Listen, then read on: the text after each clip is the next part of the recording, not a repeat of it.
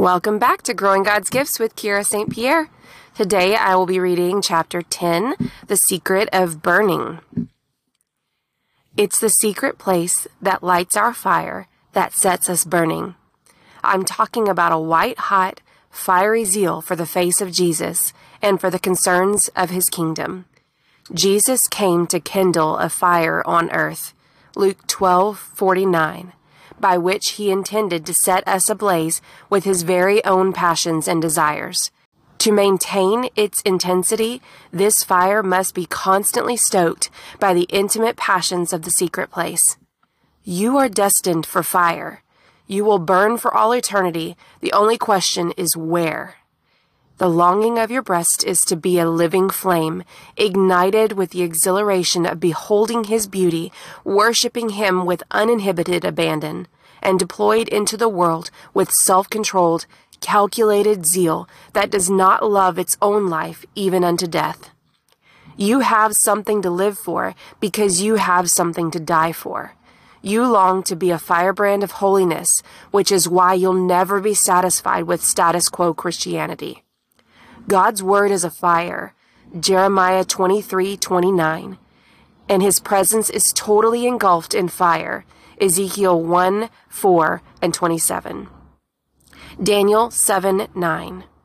When you approach God, you are drawing near to the great blazing inferno of the ages. To be set on fire, you must get close to God.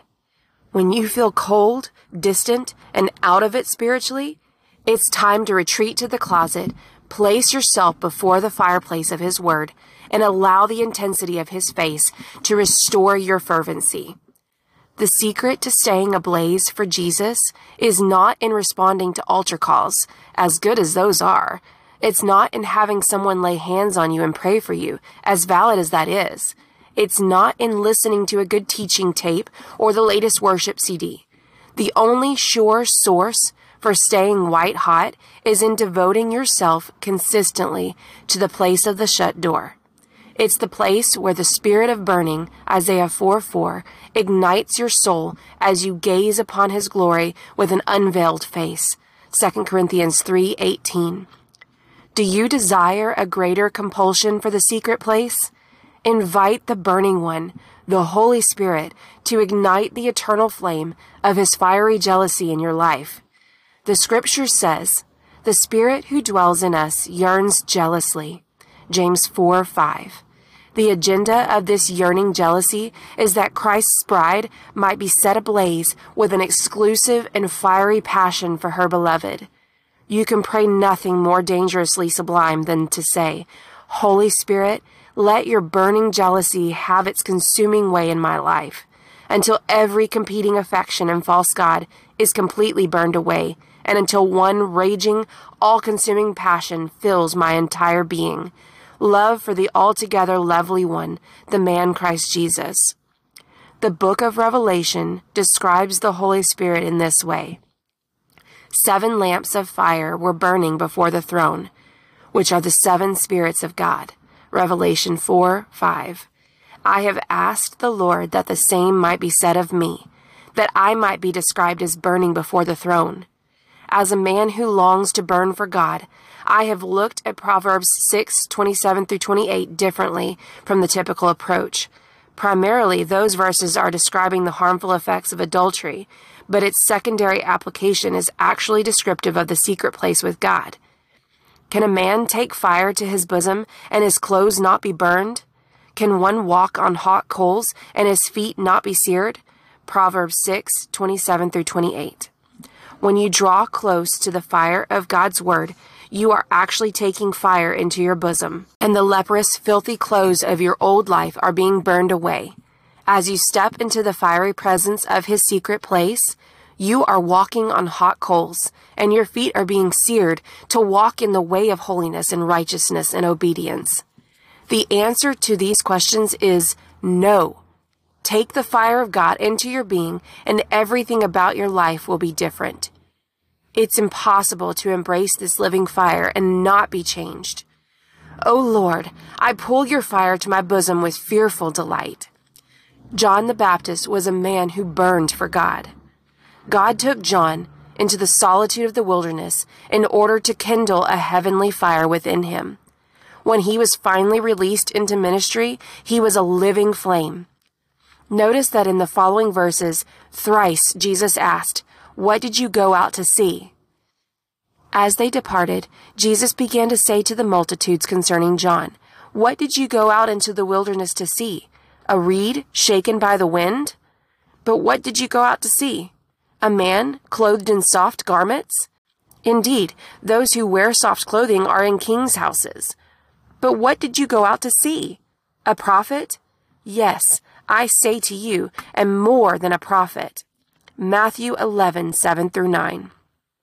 Jesus testified that the people didn't go to John primarily to hear something, but to see something. Jesus described John as the burning and shining lamp.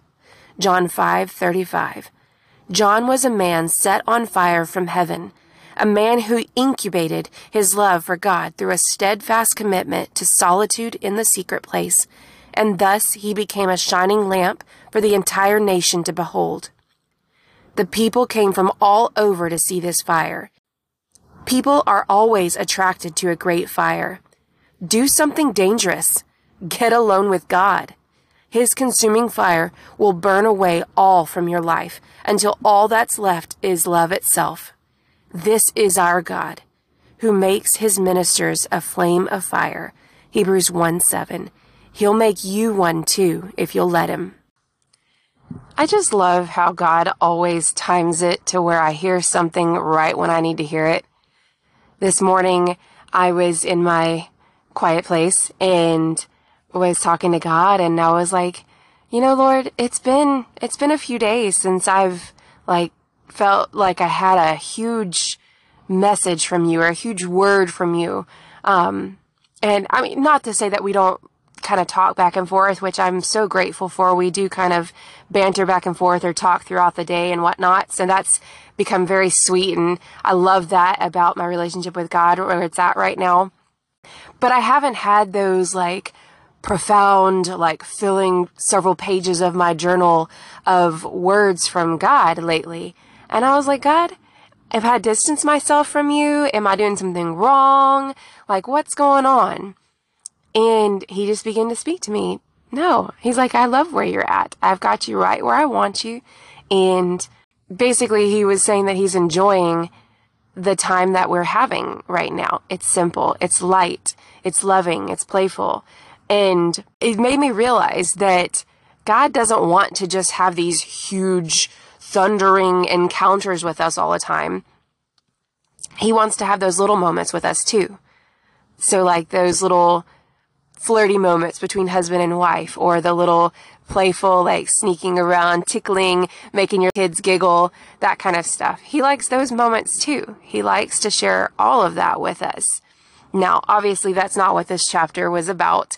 Um, this chapter was about igniting that passion, that burning for, for God. And I think that's also a very important aspect of our relationship with God and something we should definitely seek if we're not experiencing.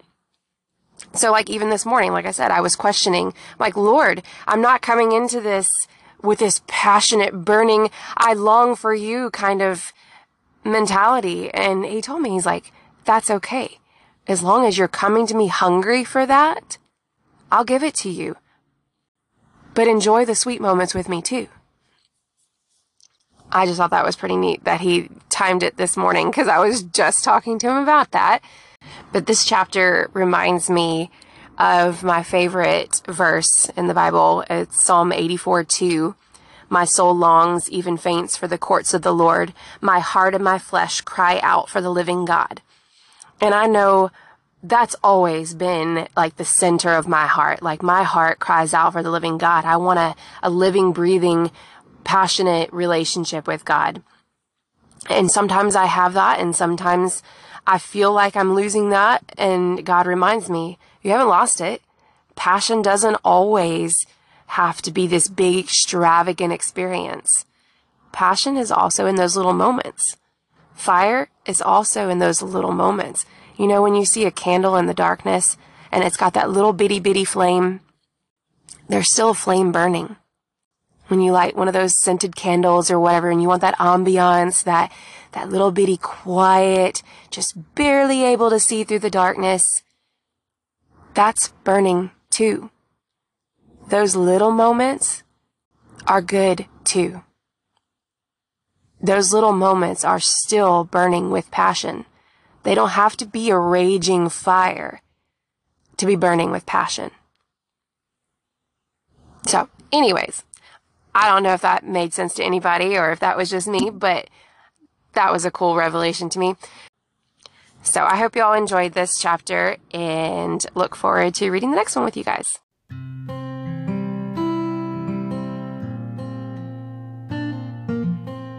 If you're enjoying this book as much as I am, I highly encourage you to purchase your own copy of this amazing book. My copy is filled with highlights and underlining all throughout of insightful and inspiring truths that I refer back to often. You can purchase from Bob Sorge's website, oasishouse.com. He has options to purchase the book as a paperback, an ebook, or even as an audiobook. I also encourage you to subscribe to Growing God's Gifts on Spotify so you don't miss the next chapter where we will discuss the secret of violence. I'm sure he'll turn that around. Thank you for listening, and I hope you have a wonderfully blessed day.